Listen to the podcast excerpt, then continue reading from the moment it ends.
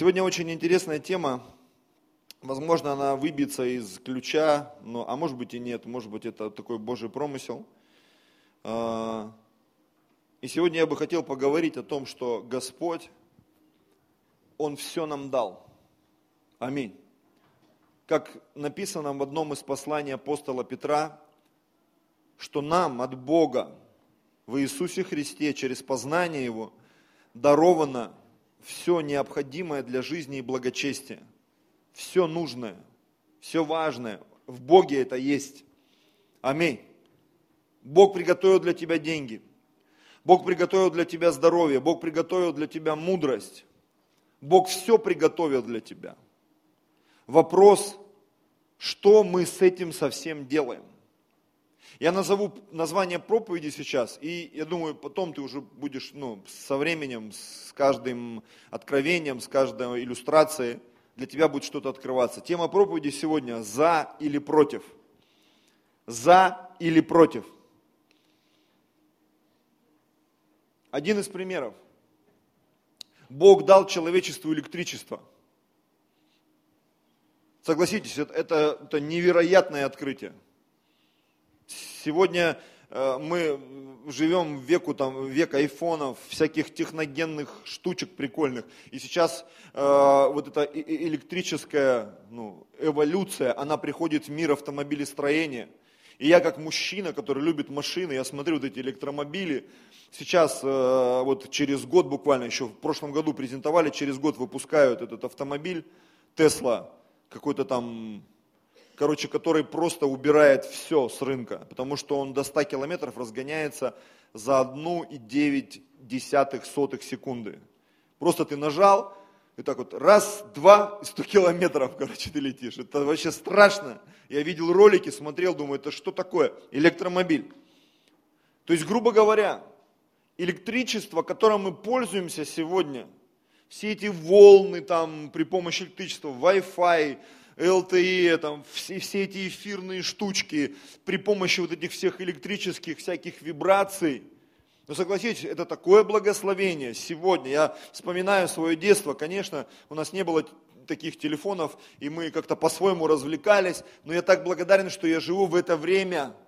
Аллилуйя! Когда люди а, все больше и практичнее используют эти невероятные э, возможности электрических вот этих вот сетей, цепей там и так далее, и так далее, и так далее.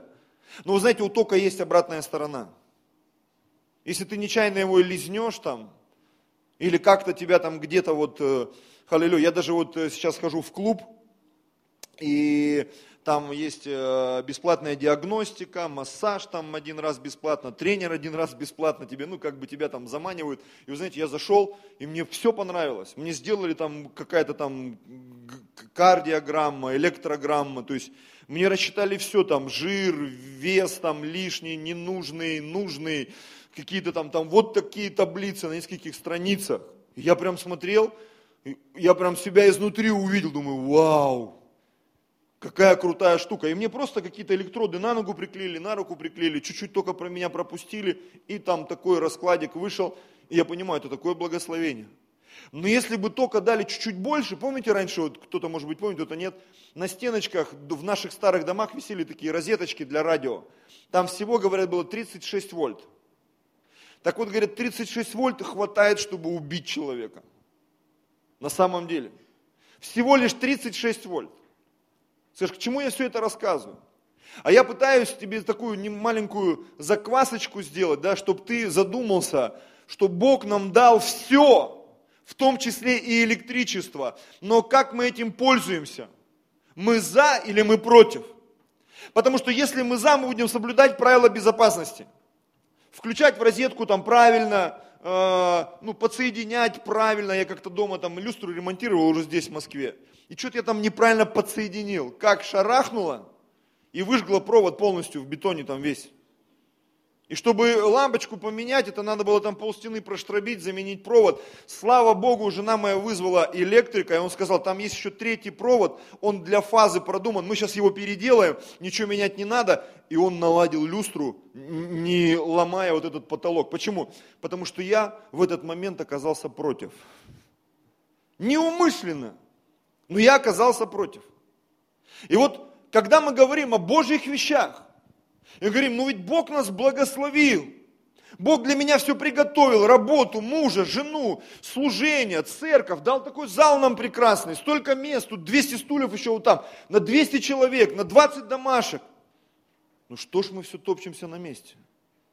Так вот нам надо разобраться, братья и сестры, мы за или мы против. Потому что очень часто мы говорим, мы за. В сердце бьем себя, Иисус, Виктория. А на деле – мы против. Я сегодня анализировал свою жизнь, свои поступки. И думаю, Господь, ну как так? Даже апостол Павел писал, то, что хочу делать, не делаю. То, что не хочу делать, делаю. Хочу за, получается против. Хочу против каких-то вещей, за получается. Зная, что нельзя пальцы в розетку пихать, а так хочется. Зная, что нельзя Э, по краю пропасти ходить, ветер может подуть, а так хочется. Как один пастор сказал, важно не как красиво ты умеешь ходить по краю пропасти, намного важнее, как далеко ты от этого края находишься. И вот эта фраза «береженного Бог бережет», э, она настолько актуальна. Она не говорит о страхе, о каких-то там зашуганных моментах. Нет, она говорит о том, что мы должны научиться различать, где мы за, а где мы против – где электричество это благословение, а где электричество, нам нужно вешать табличку и себе в том числе, не влезай, убьет. Это знаешь, как кто-то из э, теологов, богословов, говоря о всех прелестях брака и так далее, говоря об интиме, сказал, что это нереальное благословение и наслаждение, но только в браке. Потому что вне брака интим, это как пальцы в розетку запихать. И ты не знаешь, когда это выстрелит, на чем это отразится, и так далее, и так далее. И там много нюансов. Когда ты читаешь Ветхий Завет там, про эту наготу, да, не открывая наготу отца, не открывая наготу брата, там это связано с кровосмешением, еще с какими-то вещами. Это короткое замыкание, братья и сестры. Это за или против. Не прикасайся к десятине, отдавай ее Господу. Почему? Потому что ты открываешь этот ящик Пандоры для пожирающих, для проклятий. Ты же, да мы в Новом Завете живем. Ну и что? В Новом Завете ток остался, братья и сестры. Причем он настолько мощный в Новом Завете. Потому что в Ветхом Завете ты согрешил, привел там корову, а ягненка, еще чего-то. Когда пришел Иисус, я говорю, ребята, мы живем в Новом Завете, все по благодати. Но знаете, если раньше ты согрешил, принес, то сейчас ты просто подумал. Мимо девушка прошла, ты так ее быстренько раздел, одел глазами. Написано, ты уже, оп, немножко. Ты, может быть, даже не понял. Ты в голове просто какие-то схемки маленькие прокрутил. Просто подумал в сердце, и ты уже против. И Бог говорит, если вы хотите откровений, если вы хотите силы, если вы хотите чистоты, нам нужна святость. А святость сегодня, может быть, такие термины будут немножко технические, не библейские. Это изоляция духовного мира. Святость – это изоляция духовного мира. Это такой силовой щит, который покрывает тебя который не позволяет тебе приблизиться не проклятием, где Бог запрещает, Он говорит, к святым не прикасайтесь, кто прикасается к праведникам, ему прикасается к зенице ока. Но когда мы делаем что-то, мы идем против, Бог говорит, послушай, я же тебя предупредил, я же тебе все дал, зачем ты идешь против? Зачем ты переступаешь через эти вещи? Я тут последнее время такой, знаете, немножко удрученный, думаю, Господь, ну что, почему так тяжело с людьми, их приходится уговаривать, что-то там делать, ну не хотят это, не, не идут туда, не делают того, и в семье, и в церкви, и вообще по жизни, так тяжело с людьми. И я такой думаю, Господь, ну я не хочу быть нытиком, я не хочу быть обиженным на всех. И вдруг меня осенило, читаешь Ветхий Завет. И там, помните, Господь, как так? Я говорю, они не делают. Я взывал к вам, а вы не слушали меня. Я отправлял вам пророков, вы их не слушали. Я вдруг увидел, слушай, так у Бога точно такая же реакция. Один в один. Я помню, аж вечером или когда это, или ночью я проснулся, и вот эти вот мысли у меня продолжаются. Я раз, так Бог то же самое переживает. Но Бог точно не нытик. Значит, и я не нытик. Я просто переживаю эти процессы. Я думаю, все духовные люди, они переживают эти процессы. Когда Илья пришел к Богу, Господь, там все тебя оставили, я один из пророков остался, то есть у него вот этот вот депресняк, но опять же, он был просто человек. И Бог его начал утешать. Он говорит, послушай, все будет хорошо. Иди сделай вот это, вот это, вот это, помажь пророка вместо себя, этого царем там поставь, этого царем там поставь. И когда он уже уходил, он ему сказал, а вообще-то, Илья, я хочу, чтобы ты знал, есть как минимум 7 тысяч человек, которые за меня. Потому что Илия, находясь в этом, он говорил, слушай, ну все против – я один, Господь, все против меня. Я вышел там 400 пророков Валовых, 450 пророков Дубравных, 850 человек против меня. И да, я им всем бошки отрезал, я их всех убил. Но потом пришла Изавель, на меня жути нагнала, там письмо прислала. И он перепуганный весь, шел 40 дней, 40 ночей без остановки. Прикинь, как его ну, перло от страха от этого, что он пришел, Господь, вот я один, все против, весь мир против меня. Я не знаю, переживал ты такие моменты. Но Бог ему говорит, послушай, ты не один. Есть еще семь тысяч. В Библии написано, если вы впадаете в искушение, знаете, что есть и другие, которые вместе с вами страдают. Я помню, когда я ходил, э, как этот называется, серогем, клуб или как там. В общем, корейская продукция, которая тебя лечит. И вот мы ходили на кровати, там год или больше э, лежали на этих кроватях, и там была передача про воду. Про воду, что нужно пить чистую воду, там чистые источники, что вода там какую-то энергию несет. Я не знаю, сколько все это правда, но мне так понравился там один момент какой-то, он как легенда такой, что вода была отравленной, и все люди, пившие эту воду, они стали безумными, и только один человек – который там знал какой-то святой источник, он где-то там пил, и он один был в здравости, и он видел, как мир сошел с ума. Все безумны. И он жил среди этого безумия, а все его считали безумцем. И в какой-то момент этот человек не выдержал. И он пошел, напился вот этой воды отравленной и стал безумцем, как все. А все сказали, ты стал нормальным. Я помню, я слышал вот эту вот много-много раз эту историю, думаю, это же это ж надо. Знаешь, когда все против, против, против, против, против, и приходит желание, а может быть и мне так же жить? А может быть и мне так же поступать, как люди мира сего живут? Не заботятся, грешат, не молятся, не постятся. Ну да, мы как бы все ходим в церковь, мы все как бы за. Но каждый понимает, что есть моменты в нашей жизни, где мы на самом деле против. Давайте прочитаем первое место, это Матфея 12 глава, 30 стих. Это слова Иисуса Христа, прямая речь. Здесь написано так. Кто не со мною, тот против меня. И кто не собирает со мною, тот расточает. Еще раз. Кто не со мною, тот против меня. И кто не собирает со мною, тот расточает. Знаете, я сегодня сидел с утра, морщил лоб, всматривался, думал, Господь, ну дай какое-то вот особенное откровение. И Господь мне говорит, загляни в сравнение. Там в Библии, G-Bible, кто пользуется, да, есть такая тема сравнения. У меня там почти 10 переводов. 5 или 6 на русском, на украинском, на английском, еще на каком-то. И я залез туда. Хотите, прочитаю вам. Итак, русский синодальный перевод, то, что мы прочитали. Кто не со мной, тот против меня, и кто не собирает со мной, тот расточает. Ну, может, как-то в новом русском переводе будет по-другому. Читаем, новый русский перевод. Кто не со мною, тот против меня. И кто не собирает со мной, тот расточает, растрачивает. Новый Завет, перевод РБЦ, Российский библейский центр какой-то. Наверное, как-то по-другому должно быть. Читаем. Кто не со мною, тот против меня. И кто не собирает со мною, тот расточает. Еще один перевод. Библия – современный перевод. Ну, ну как-то по-другому же должно быть. Читаем. Кто не со мною, тот против меня. И кто не собирает со мною, тот расточает.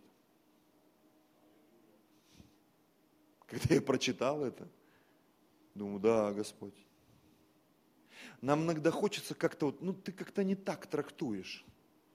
Там перевод неправильный, несовременный, не тот перевод.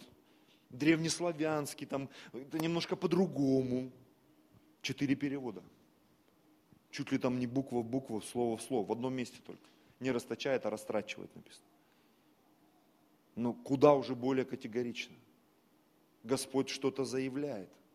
Причем, когда Господь что-то делает, знаете, ты не видишь какой-то претензии, что на тебя наезжают. Ты просто понимаешь, слово, оно проникает, и оно разбирается с нашим внутренним миром.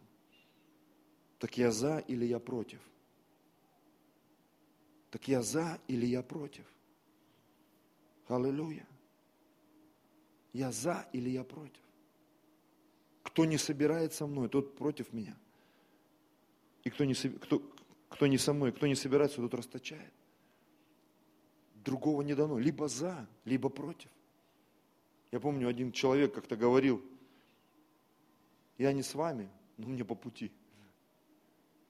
Вот с Богом такие штуки не прокатывают. Потому что рано или поздно ты начинаешь замечать интересные вещи. Ты вдруг начинаешь видеть это различие. Ты начинаешь видеть, как курсы становятся параллельными. И ты вдруг понимаешь, что где-то, где-то я что-то уже потерял. Мы еще этого не признаем порой. Но где-то глубоко уже такой маленький тревожный сигнальчик. Что-то не то. И вот когда вожу автомобиль, и там что-то загремело, и ты начинаешь прислушиваться, что, что там загремело, что там заскрипело. А когда это духовные вещи, там же вроде ничего не гремит, не скрипит. Но в какой-то момент ты вдруг осознаешь, что-то не то. Аллилуйя. А, давайте прочитаем Марка, 7 глава, 6 стих. Здесь написано так. Он сказал им в ответ,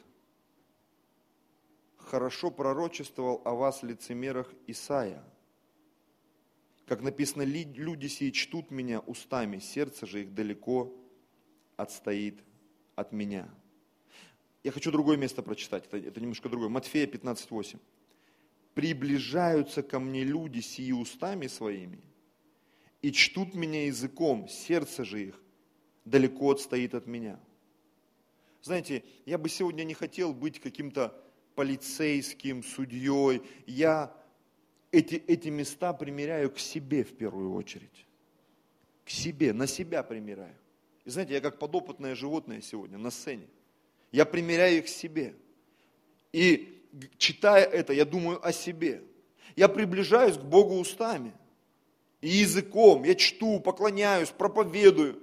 Я говорю людям, что я верующий, что я христианин, что я люблю Бога.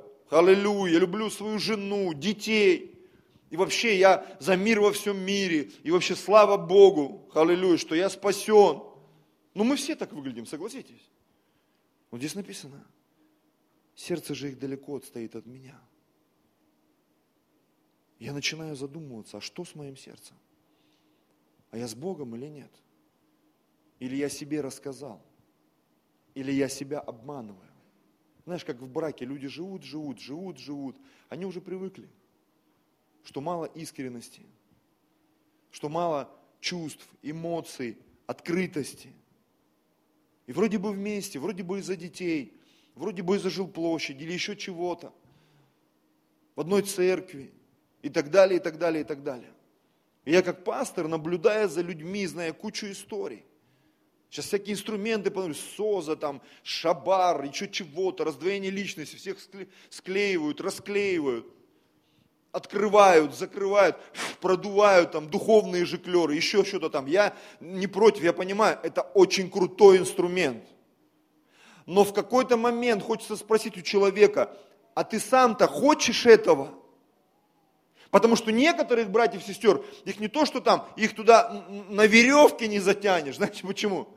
Человек не хочет, он говорит, мне это не надо. Почему? Ну ты же верующий. Да, я верующий. Я за. А почему не хочешь? Ну, как бы потому что я против. Ну ты же за, да, ну давай. Нет. Ну ты же за. Да, я за. Пойдем проповедовать. Да, я за. но проповедовать не пойду. Ну ты же за, приходи на домашку. Да, я за. Ну ты же за, давай будем служить. Да, я за. Ну ты же за, давай будем жертвовать, давай будем молиться, давай будем поститься. Чего я еще не перечислил из самого элементарного? Давайте будем активными. Я за.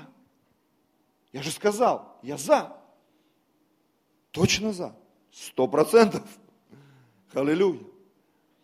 Я как бы за, но внутри я против. Знаешь, я смотрю на себя, на свой живот. Говорю, Господь, я за то, чтобы похудеть. Но я смотрю на свою жизнь, я против. Я говорю о себе. Я за какие-то отношения более глубокие, там, с женой, с детьми, еще с кем-то, с братьями, в баню, в футбол, на лыжи, к маме, хоть куда. И мы вроде бы все за. Ну а так против. Аллилуйя. Вы понимаете меня? Кто-нибудь меня слышит? Мы как бы все за, мы же пришли в церковь, половина только, правда. Все, кто за. А все, кто против, просто не пришли и все. Деяние, 9 глава, 1 стих. Савол же, еще душа, дыша угрозами и убийством на учеников, Господа пришел к первосвященнику и выпросил у него письма в Дамаск к синагогам, чтобы кого найдет последующих всему учению, и мужчин, и женщин, э, связав, приводить в Иерусалим. Когда же он шел и приближался к Дамаску, внезапно осиял его свет с неба. Он упал на землю и услышал голос, говорящий ему, Савол, Савол, что ты гонишь меня? Он сказал, кто ты, Господи? Господь же сказал, я Иисус, которого ты гонишь. Трудно тебе идти против рожна. И он в трепете и в ужасе сказал, Господи, что повелишь мне делать? И Господь сказал ему, встань, иди в город, и сказано будет тебе, что тебе надобно делать. Савол – это очень интересное имя. Оно означает востребованный, выделенный, возвышенный. То есть такой особенный статус у этого имени. И он, этот человек, он жил согласно этому, он был юноша. И будучи юношей, он имел авторитет. Написано, когда убивали Стефана, к его ногам полагали одежду, ему как бы доверяли. Он был авторитетный человек. Аллилуйя. И он вроде бы как бы за Бога был. Причем он так ревновал за все эти вещи, ревновал, что даже Господь его остановил сказал, слушай, Савва, ты в своем ревновании, ты уже против пошел. И он просто обалдел. Во-первых, он ослеп на три дня. Он понял, что с ним разговаривает Гос, Господь. И все изменилось. Через три дня прозрев, он развернулся и пошел в другую сторону проповедовать Евангелие спасать людей. Его хотели убить, это в корзине спускали. И он написал половину Нового Завета. И стал Павлом. Это младший, малыш, иногда используется незначительный, из выстребованного, возвышенного. В какой-то момент, не сам он поменял, или как-то это поменялось, он сам себе изменил статус. Он говорит, нет, нет, ребята, я больше не хочу быть вот таким. Я хочу быть вот таким. Я не хочу быть против, я хочу быть за. Поэтому в какой-то момент мне нужно измениться, мне нужно где-то прогнуться, мне нужно даже имя поменять. Знаете, круто, когда Савол становится Павлом. Главное, чтобы Павел не стал Савлом. Аллилуйя. Когда мы Павлы, Бог использует нас. Почему? Мы смиряемся под крепкую руку Божью. Мы делаем то, что Он нам говорит. Знаете, за эти 20 лет столько ропота было в моей жизни по отношению к жене, к детям, к церкви, к людям. Я говорю, ну почему так, Господь, ну почему, ну почему? И Бог мне говорил, не будь против меня. Будь за меня, даже когда ты видишь, что по отношению к тебе или к церкви что-то не так.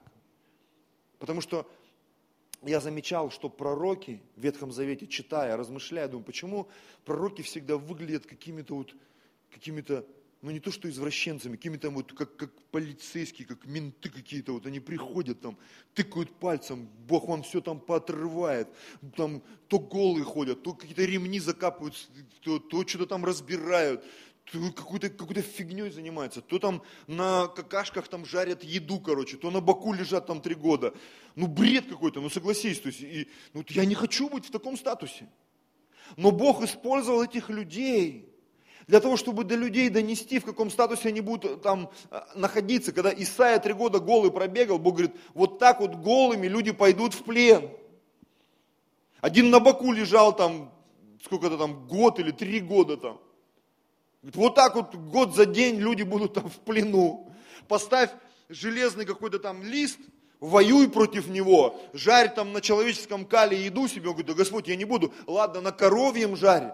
И вот он все это делал, все, все это там, и там ты когда читаешь, думаешь, это какая жесть вообще. Это Ветхий Завет. И Бог пытался как-то среагировать, помочь людям – ну, попасть вот этот в адекват. Зачем? Чтобы они из состояния против оказались в состоянии за. Чтобы они начали искать Его. Когда мы э, смотрим на времена судей, написано, каждый сидел под своей смоковницей и делал то, что он считал справедливым. Книга Судей – это книга сплошных падений. Это такая демократия Царства Божьего, когда люди дурковали со страшной силой. Грешили, пока не поднимался какой-то там э, судья и не помогал людям вернуться ну, в адекватное состояние. Начать поклоняться Богу, начать любить Бога. Почему? Потому что без царя, без откровения свыше народ не обуздан. Всех куда-то несет, начинает делать какие-то истуканы, непонятно что, тельцов, еще чему-то, поклоняться. Куда-то народ разносит. Почему? Потому что так устроена наша природа после грехопадения по желанию ты никогда не будешь за. Скорее всего, по желанию ты и я, мы будем против. Любой системы, любой схемы, любых каких-то там, э, знаешь, там, родительского контроля, назидания, пасторского, священнического контроля, ответственность, подотчетность перед женой, перед мужем. Это начинает давить многих из нас. Я прям заметил, и в нашей церкви, вообще, вот это вот, знаешь, просто какое-то вот неудержимое желание, нет, как я хочу, я не буду. Я и внутри себя это замечаю. Я когда читаю Павла, говорит, Господь, кто избавит меня от всего тела смерти? Что вот этого, как, как этого тельца внутри себя убить, этого вот этого вот, который прет везде, по-новому, как баран на новые ворота. Нет, нет, как я решил, а как Господь. А если током шарахнет, все равно. Аллилуйя. Будем переть. Как один пастор рассказывал с Украины. Говорит, куда-то он там пришел разбираться, говорит, в какое-то общежитие. Открывает, там такой дяхан стоит. И я, говорит, на него мне бабах. Я, говорит, очнулся минут через 10, там опять в дверь. Он мне говорит, бабах второй раз. Я, говорит, еще минут через 20 уже с двумя. Он мне еще раз нос выключил, короче.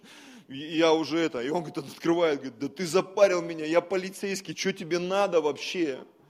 А он куда-то не в ту комнату стучался, там что-то там какая-то такая странная, смешная история.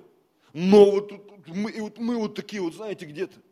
И когда открываешь книгу Исаия, первую главу, и Бог говорит, ребята, обращаясь к своему народу. Вы, говорит, от подошвы ног до темени, все в проказе, в коростах, во что еще бить вас? Вас даже бить страшно, вы сами себя в такое загнали. Вы против, против, против, там против, денег нет, там против, ума нет, там против, фантазии нет, растительности нет, населена роботами, знаете, такая планета громозека.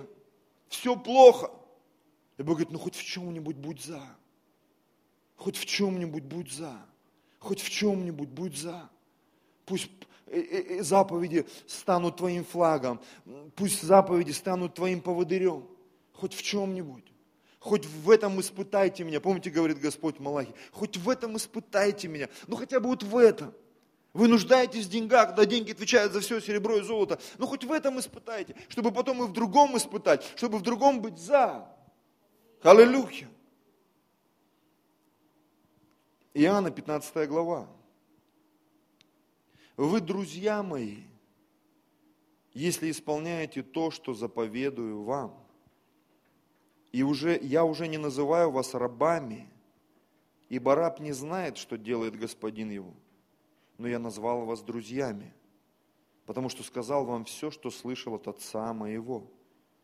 Не вы меня избрали, я вас избрал и поставил вас, чтобы вы шли и приносили плод, и чтобы плод ваш пребывал дабы чего не попросите от Отца во имя Мое, Он дал вам.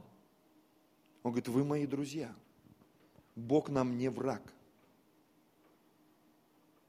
До детей так поздно доходит порой, что их родители, они им не враги.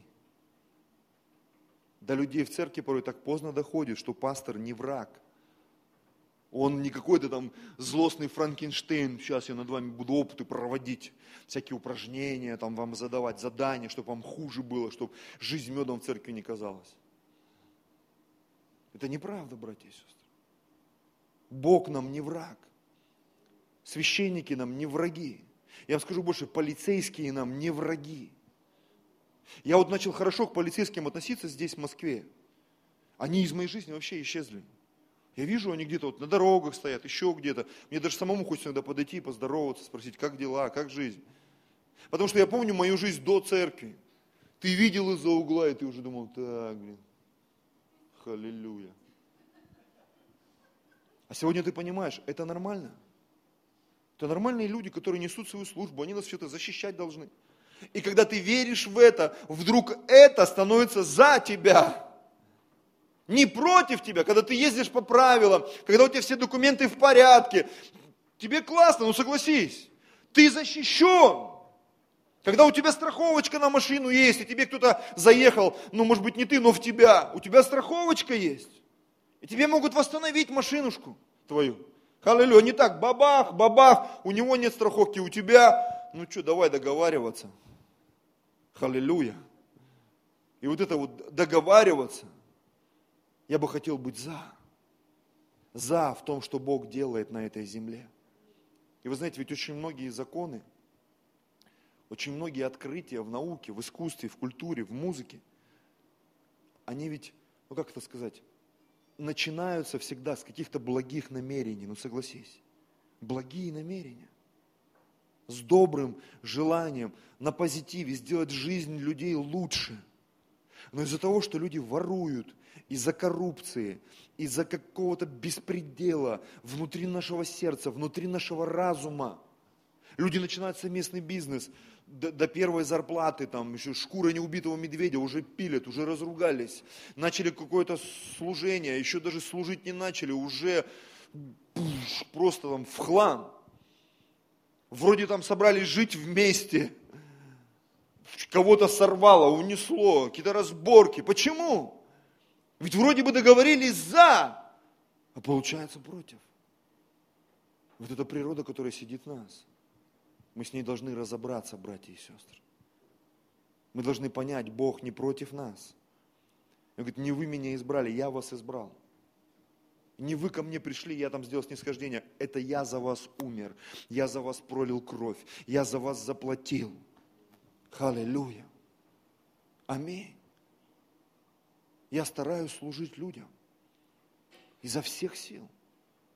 Не всегда получается. Потому что люди иногда, дети, люди ждут какого-то совершенства. Я сам такой, я стремлюсь к такой перфекционизму и иногда жду этого от людей. Может быть, это плохо. Может быть, где-то нужно переключиться, сказать, ну ладно, Аллилуйя. Ожидай меньшего, получишь больше, будешь рад. Но что-то внутри меня подсказывает, что э, нужно стараться ну, достичь каких-то максимальных вещей в жертве, в любви, в святости, в чистоте. Мне всегда нравилось удивлять людей, своих детей, в дни рождения, в праздники, когда ты благословляешь каких-то людей, когда ты проявляешь какую-то веру. Почему? Потому что ну, это всегда круто, вот это непередаваемое ощущение. Когда ты что-то сделал невероятное, и до людей вдруг заходит, доходит, что ты за них, что ты их любишь, что ты о них думаешь, что ты о них заботишься. И если бы мы проанализировали свою жизнь, мы поняли, что если бы не Бог, то не дай Бог. Если бы не Господь, если бы не священники, мужья, жены, матери, отцы, те, кто за нас верил, молился, наши наставники, тренера, кто нам служил, когда мы пришли в церковь, кто заботился о нас, кто нам позвонил, кто нас позвал куда-то. Если бы не эти люди, если бы не Бог через этих людей, где бы мы были, братья и сестры? Это доказательство того, что Бог за нас. Он не против нас. И вот здесь написано дальше. И поставила, чтобы вы шли и приносили плод – и чтобы плод ваш пребывал. Бог хочет, чтобы плод наш пребывал. Чтобы это не было так, знаешь, как это вот спущенное колесо или какой-то дырявый э, сосуд, ты туда наливаешь, а там все вытекает. Ты туда качаешь, а там все э, продувает. Вот мы как-то с Авелем недавно были, э, этот, как его, троллейбус заправляли.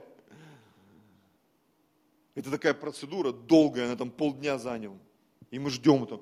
Пропускает кондиционер, не пропускает кондиционер. И я так сидел, сейчас размышляю, тогда не думал, а сейчас. Думаю, вот ты заправляешь человека верою, молитвой, любовью, деньгами, и ты не знаешь, он вообще держит это в себе, или у него где-то это все.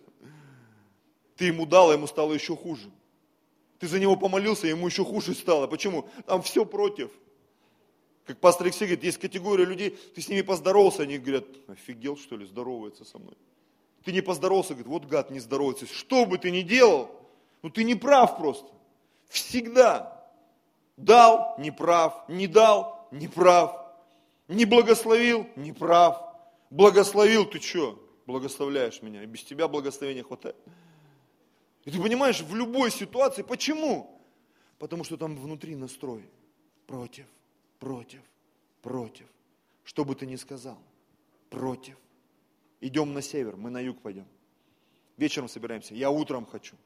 Давайте будем обедать, я не буду. Давайте сделаем это, нет. Я помню, пастор Алексей рассказывал, говорит, мы собирались, когда он пастором только стал, и говорит, одна из его родственниц там была в, тоже в совете церкви. И он говорит, ты как-то не так э, проповедуешь. Он говорит, ну а как надо? Он говорит, я говорит, не знаю, ну ты не так проповедуешь. Ты, говорит, сиди тогда и молчи. Вот я уверена, что ты что-то не то делаешь. Ты не так рулишь, ты не так руководишь. Ты не туда идешь. Ну покажи. Я давно это получил откровение. Что когда ты сидишь рядом, тебе кажется, что водитель что-то не то делает. Я, будучи молодым служителем, мне казалось, что пастор, который был моим пастором, что он как-то не так проповедует, не так лидерские встречи проводит. И вообще какое-то не такое видение. Но когда я стал пастором, примерно через полгода я прозрел. Когда ты сам сел за руль, и рядом с тобой сели люди, и началось, э, ты что? Ты куда? Ты, ты зачем? Да зачем это надо? Да 300 лет это в церкви. И думаешь, да что ж такое? Я думаю, мне помогать все будут. Я помню, там приехали в одну церковь, мы в Сибири. И там такая, она немножко сельская, немножко полустранная. И там женщина-активистка, и вот она говорит, у нас тут служители появились, давайте их благословим. Они хотят быть пасторами, вот они на библейской школе отучились. Я говорю, ну это они точно как бы, да, да, я за них там ручаюсь, все. Ну ладно, мы помолились за них. Они приезжали к нам в церковь, видели, как мы живем. Они же не видели, как мы верили, как мы проходили вот эти вот моменты нищеты, когда еды не было, когда кормить детей нечем было, когда за квартиру нечем платить было. Они уже увидели, когда у нас более-менее стало что-то получаться. Они увидели, что на день рождения к пастору подходят, там какой-то конвертик ему дают. Раз в год, но дают. И они, вау, пасторам дают конвертики? Ну, это мое предположение, не знаю, что они там. Ну, просто. То есть они увидели готовую жизнь. И говорит, мы хотим быть пасторами. Я говорю, слушай, какое крутое дело. И у меня такое уважение. Значит, люди готовы на себя взять эту лямку и тащить ее, даже когда все против. И вдруг проходит месяц или два, звонит эта сестра-активистка. Говорит, Евгений, приедь, труба вообще. Я говорю, что случилось? Говорит, он забухал. Я говорю, кто забухал? Наш пастор. В смысле? По-моему, он до сих пор бухает. Я как-то недавно с кем-то созванивался. Он так всплывает иногда и Я приезжаю, встречаюсь с его супругой. Я говорю, что, что, что случилось? Говорит, вы не представляете. Такая любовь была в церкви. Мы так со всеми общались. Мы только стали пасторами, как будто всех подменило. Были овечки, стали волки все. Все смотрят, что-то требуют, предъявляют.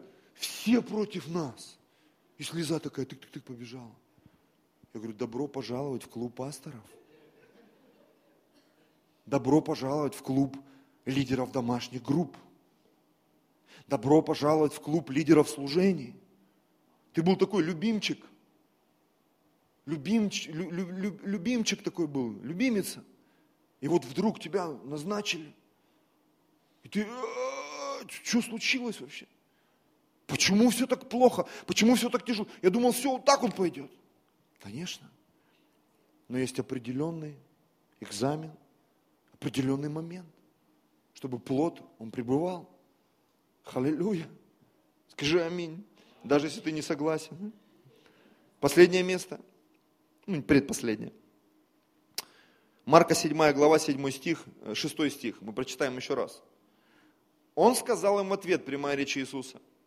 Хорошо пророчествовал о вас лицемерах Исаия, как написано, люди сии чтут меня устами, сердце же их далеко стоит от меня. И я хочу сейчас еще один очень интересный момент показать. Смотрите, но тщетно чтут меня, уча учением, заповедям человеческим. Я хочу, чтобы мы с этим моментом в нашей жизни разобрались, потому что я вижу его и в своей жизни порой, и в жизни многих людей. Это, это такая зараза, знаете, это как вот, как вот такая, как грибок какой-то, который ты не знаешь, как его вывести. И он так быстро активизируется.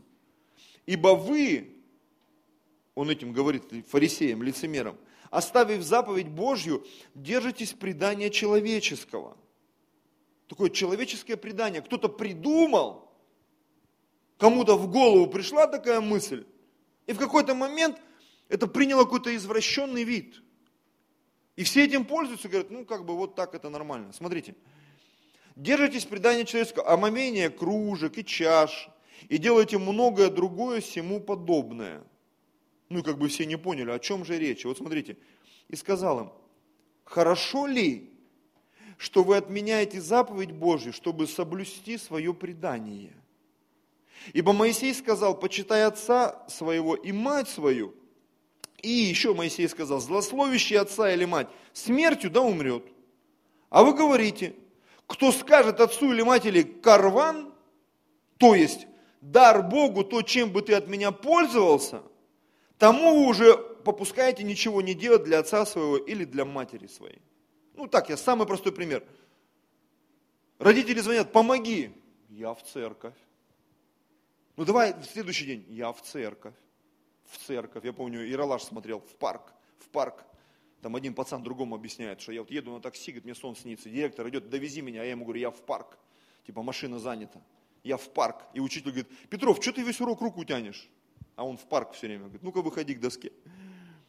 И вот, карван, карван, я, я занят, я не могу, не могу прийти, не могу быть, не могу участвовать. И я так смотрю, для многих карван вообще это стиль жизни.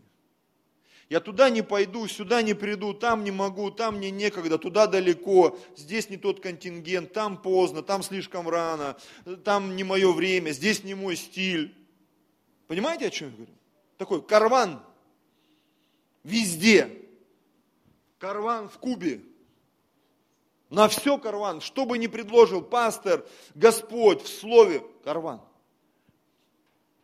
Аллилуйя. Устраняя Слово Божье предание, которое вы установили, и делаете многое сему подобное. Как много карвана в нашей жизни, друзья. А знаете, что такое карван?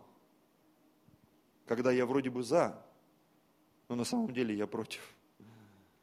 И это проблема.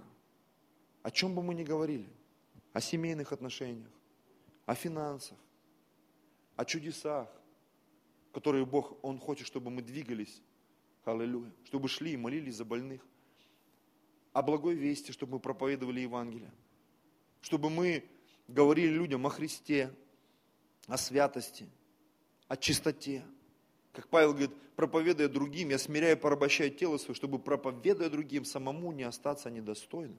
Говорит, я разбираюсь со своим телом. Я не просто другим людям говорю, я сам пытаюсь в этом жить, стараюсь в этом жить. Он признается там в послании к римлянам, что у меня порой не получается.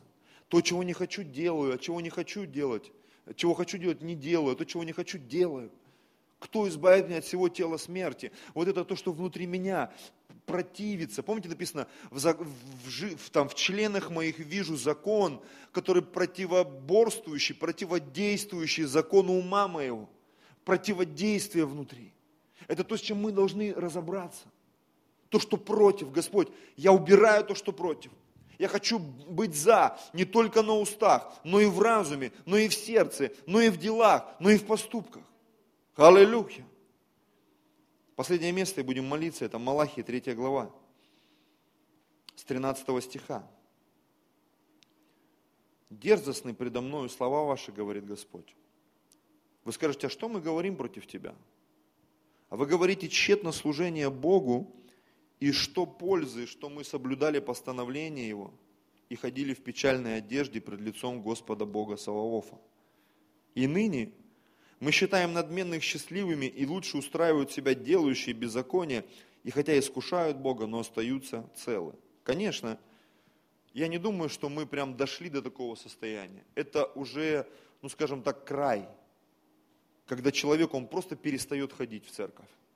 Он уже плюет на все. Он говорит, ну я как бы верующий, но сам себе в душе в церковь ходить не надо. И я знаю многих таких, которые где-то там, в фейсбуках, в соцсетях, они такие прям активные.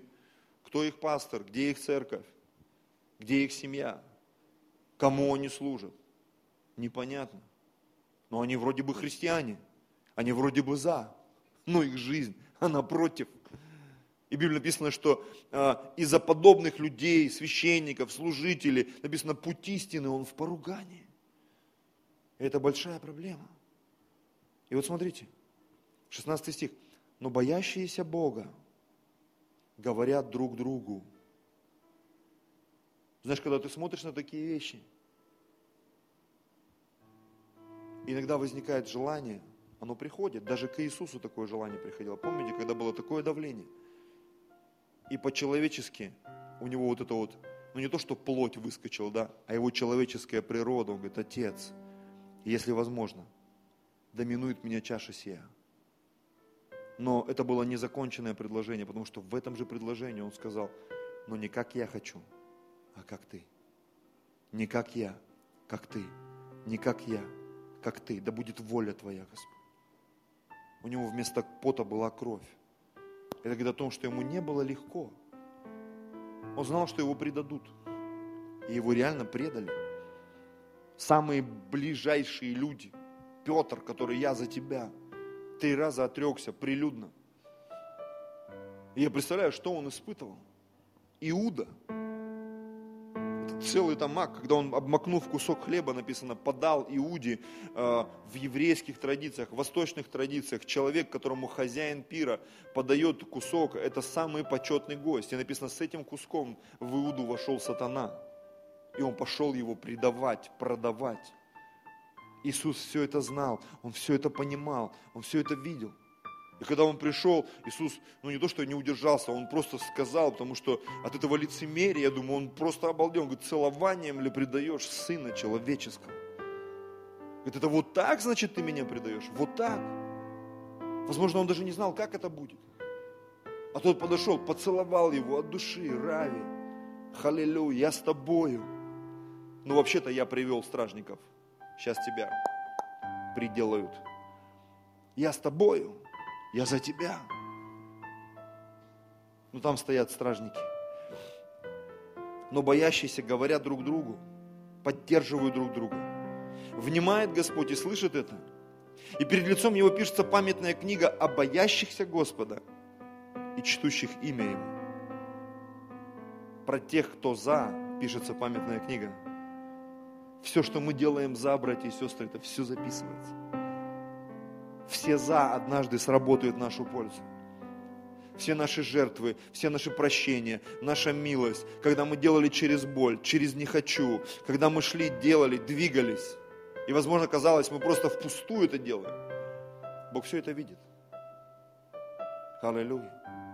Я порой слышу даже в нашей церкви, когда люди возмущаются, пастор, почему никто не откликается, почему никто не идет, почему никто не приходит, почему никто не делает, а где это, а где то, все ждут, что кто-то там придет, пастор вмешается, какое-то сверхруководство там, кто-то приедет, нас научит, наставит, проведет суперсеминары. Но вы знаете, кто бы ни приехал, какие бы суперсеминары не проводились, да кто бы тут не был, рано или поздно люди скажут, да это фигня полная. Я просто не хочу этого делать, вот и все. Я много лет уже в церкви и слышал, и многие проповедники говорят, думают, тут если бы приехал Мадабука, или Алексей Ледяев, или там кто-то там Бенни Хин, вот тогда бы просто бы все бы исцелились, все бы, если Райхард Бонки бы к нам приехал, тут такое бы началось. Кто его знает? Может быть, стало бы еще хуже. Потому что везде хорошо, где нас нет. Но боящиеся Бога говорят друг другу, внимает Господь и слышит это, и пред лицом Его пишется памятная книга о боящихся Господа, чтущих имя Его. И они будут моими, говорит Господь Савов, собственностью моей в тот день, который я соделаю. Почему? Они за. Я собственность Божья. Я собственность Божья. Знаешь, ты как отец или как пастор, ты не можешь влиять на людей – которые не считают тебя своим пастором. Они могут говорить это. Но наступает момент, когда ты это осознаешь, то есть ты не являешься их пастором. Тебе хотелось бы им послужить, но ты этого не можешь. И вот здесь написано, они будут собственностью моей. Это мой народ. Это мои слуги, это мои рабы, это мои дети. Написано, Бог, кого любит, того наказывают. Незаконных детей не бьют. А законных детей их воспитывают, их благословляют, о них заботятся. Я со своими детьми разговариваю, говорю, вы достигаете совершеннолетия, все, вы свободны, вы вправе делать то, что вы хотите. Но только вам нужно будет уйти и жить своей жизнью. Под этой крышей вы не будете делать то, что вы хотите, пока вы живете с нами. Но когда вы уйдете, вообще не вопрос. Ложитесь во сколько хотите, ешьте, что хотите. Ваше решение, будете вы в церкви, не будете вы в церкви. Потому что я не могу контролировать. Это вообще грех. Людей в церкви, детей. Пока они несовершеннолетние, я несу ответственность. У нас вот, я недавно пошутил, день рождения было Максима. Я говорю, не дай Бог, что случится, алименты только за одного осталось платить, за Виолетту. Конечно, это шутка, может быть, не такая хорошая, но двое уже совершеннолетних у нас есть. И я понимаю, что когда в церкви наступает момент, ты осознаешь, я заплатил цену за этого брата, за эту сестру, финансами, жизнью, здоровьем. И я имею полное право спрашивать у него, почему твоя жизнь, она такая непутевая? Почему ты против? Ведь я за тебя был все это время. За твою семью, за твой дом, за твое служение, за твой успех – Почему ты против? Почему ты где-то там потерялся, скрылся? Ты странно, конечно. Двери нашего дома до сих пор открыты, наша церковь открыта. Мы по-прежнему супругой, простите за мой французский, за любой кипиш, мы можем подорваться и в любое время, в гости, на общение, любого формата. Но так часто, все больше в последнее время вижу, я не буду, я не приду, я не хочу, мне неудобно. Помните там фраза Библии, непокорный человеку непокорен Богу. Если мы друг с другом договориться не можем, вряд ли мы договоримся с Богом. Они будут моими, говорит Господь Савов. Собственностью моей в тот день, который я соделаю, буду миловать их, как милую человек сына своего, служащего ему – и тогда снова увидите различия между праведником и нечестивым. Можно это оставить. Меня интересует последняя фраза. Между служащим Богу и неслужащим. Снова увидите. Время от времени, время от времени в истории церкви, в истории отношений с Богом и человеком наступают времена, когда это различие настолько явно – и ты понимаешь, да, вот эти вот служат Богу, Они за Бога. Это видно в их жизни. От уровня их помазания, от уровня силы, любви в их жизни, от уровня того, что там реально вокруг них люди. И никто плохого даже сказать о них не может. Потому что эти люди что-то делают, как за Иисусом ходили толпы, как за учениками ходили толпы. И как всегда за помазанниками всегда ходят толпы. Я говорю, когда я был в Красноярске, этот Дэниел Календа, преемник Райхарда Бонки, он вроде такие простые вещи пробыл, но очень интересные. Простые, но интересные. Я сидел, слушал, я понимаю, это знаешь, как вот, вроде бы с виду такая же батарейка, только обычные батарейки там 2 часа держат, а эта батарейка 200 часов держит. Знаешь, как вот эти аккумуляторы, с виду такие же батареечки – но только они столько могут держать энергии, перезаряжаться, это вообще другой функционал. Иногда в магазин заходишь, батарейка 100 рублей, батарейка 2000 рублей, думаешь, что за прикол? Потому что это батарейка, а это аккумулятор. С виду никаких различий. Функционал другой. И до тебя вдруг начинает доходить. Телефоны заходишь, эти вот китайские стоят, их все похожи на iPhone, не отличишь. Но когда ты покупаешь и начинаешь пользоваться, месяц, два, ой, что-то у меня он это, не включается телефон, что-то картинка зависла, что-то кнопка не работает. Цена-качество. И вот этот Дэниел Календа, я помню, он вышел, когда он начал звать к покаянию. И люди идут, идут, идут, идут, идут. И я смотрю, думаю, что понять не могу.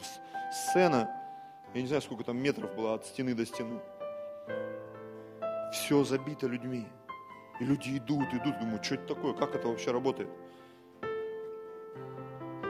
Как, как эта схема работает? Ты на одного из толпы, давай. Его там чуть ли не на руках выносят, как, как немощного, он там в стул цепился.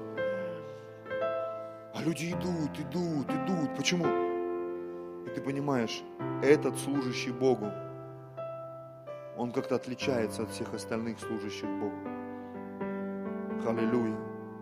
Откровение этого служащего Бога отличается от всех. Я помню, как пастор Алексей рассказывал, приехали в Африку на конференцию, говорит, и там какие-то пророчицы, там все кричат, там что-то. И вдруг вышел один, говорит, и он говорит, как, как акула, говорит. Его манера, его проповедь, когда он начал молиться, говорит, там такой рык. Атмосферка, говорит, такая пришла, говорит, я стою, я понял, этот не, не из этого курятника тип не из этого аквариума рыбка. Говорит, вот так мы познакомились с Анселмом Мадабукой. Говорит, атмосфера другая, он просто принес другую атмосферу. Говорит, было различие невероятное. Есть книга Джона Ванзини «30, 60 и 100 крат». И говорит, я просил у Бога знамений, чудес, силы. И говорит, я приехал на одну из конференций, и говорит, там выступают проповедники, такое помазание, такая сила. Говорит, когда я вышел, когда я вышел на сцену, говорит, я такой вакуум почувствовал, пустоту. Я, говорит, растерял все свои откровения, весь пафос куда-то улетучился. Я был в таком шоке, потому что я почувствовал себя пустышкой. Говорит, я там полночи проплакал, я говорит, должен был полтора часа проповедовать. И говорит, я до часу еле дотянул, мне нечего говорить было. Это было, говорит, первый раз в моей жизни я вдруг понял, Бог мне что-то показал, что в моем служении что-то не так. И где я всю ночь там проплакал на коленях, и там с утра такое началось в его жизни. Почитайте эту книгу. Как в его жизнь пришло вот это различие, что там такое началось движение в плане финансов, что он аж убежал со служения, ему страшно было, и он хотел улететь э, быстренько самолетом, чтобы его там ни в чем не обвинили. А в эту церковь такое пробуждение пришло и такое благословение, и такое процветание. И первый, кто ему засвидетельствовал, это шофер, которого он возил. И он с утра там ему стучат в номер, он перепуганный, ну все, наверное, пришли с меня спрашивать за слишком откровенную проповедь. А ему пришли засвидетельствовать, какой Бог великий. Потому что его статус служителя изменился. Потому что он стал за. Вот я верю, что мы станем такими, братья и сестры. Такими мужьями, такими женами, такими братьями, такими христианами, христианами, которые за, не которые против, но которые за, за, за. Не просто минус, но плюс. Что бы ты ни делал, где бы ты ни был, праведником во всяком деле успеет, во всяком деле успеет. Вот что такое за. Это человек, который во всяком деле успеет, который не ходит на совет нечестивых, Потому что он за Бога, который не стоит на пути грешных, не сидит в собрании развратителей, но в законе Господа воля его, и о законе он помышляет день и ночь. И будет он как дерево, посаженное у потоках вод, лист которого зелен, аллилуйя, который приносит плод во время свое, и во всем, что не делает, успеет. Это те, кто за. Давайте склоним свою голову. Драгоценный Господь,